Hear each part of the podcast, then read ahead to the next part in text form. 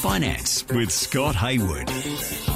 Good morning to you, Scotty. Have you had a dartboard? I have got a current dartboard, and a lot of people look at the uh, share market as a bit of a dartboard because they're just sort of, you know, throwing a needle and just hoping for a bit of a, you know, gold at the end of the haystack. But there is, uh, in some of the newspapers across the Nine network, uh, people do stock competitions where you get some experts who say we'll put ten thousand dollars into BHP and ten thousand dollars into Rio and Commonwealth Bank, and then they have the dartboard, and that involves basically you're putting the stocks on the Australian Stock Exchange on your dartboard, and then you throw the dart, and whatever stock that has uh, ends up being the dartboard stock that you watch. So, Couldn't go so- any worse than my investments. so there you go. now, good news for you, Millsy. I know you love Fridays, and I know that you like to sleep well on a Friday night. Yes. Uh, our share market, I'll tell you what, if you look at the- what the Dow Jones did last night, it was a genuine U turn and it went up.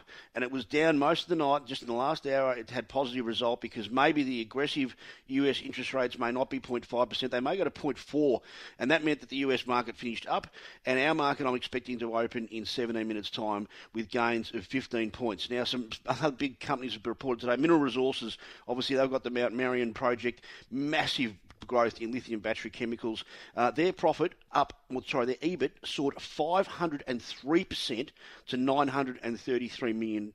That's absolutely extraordinary. And the world's largest slot machine manufacturer, Aristocrat Leisure, they've doubled their share buyback to more than $1 billion thanks to strong cash flow. That's because people back in Las Vegas are back going to the casinos because COVID lockdowns have ended. And guess who I interviewed uh, on Money News last night? Oh, I reckon You- I know. I reckon it was the big boss. Carlos. I reckon it was the big boss at nine, I reckon. Yeah, Mike Sneesby. Gee, he's busy. He's got to manage 6PR, all other radio stations across Australia, The Age, Sydney Morning Herald, Stan, Stan Sport, and of course Channel 9. He reckons that MAFS. Now, you do you guys watch MAFS? Yes. He reckons that the MAFS ratings are higher than ever. He said that we're getting more ads and we're getting more people watching MAFS than they've ever, ever had, even though there's probably the series not that strong. I haven't watched it, but he said the Australian Open tennis was a massive winner. They're looking forward to rugby league this week.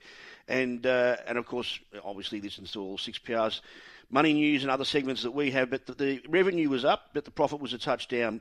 But very excited about the Olympic rights for the next five games. Of course, next year in 2024 is the Paris Olympics. But some pretty positive results for the non-entertainment entertainment group. And that's good news for the 10 of us to keep our jobs. Did you ask for a pay rise, Scott?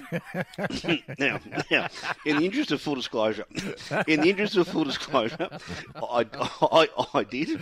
Um, You did? I did. Well done. Um, yeah, uh, the the response I received from Mike um, wasn't necessarily favourable, um, but we'll just say it's under review. Okay. I did remind him that inflation's at eight percent, but I hadn't had that pay rise chat with him. Um, so, Well so done, you. there, there was a chat. Our market's going to open. Our market's going to open fifteen points higher in fifteen minutes' time. Good on you, Scotty. Uh, bullseye this morning. Nice work, Scotty Hayward, the finance guru.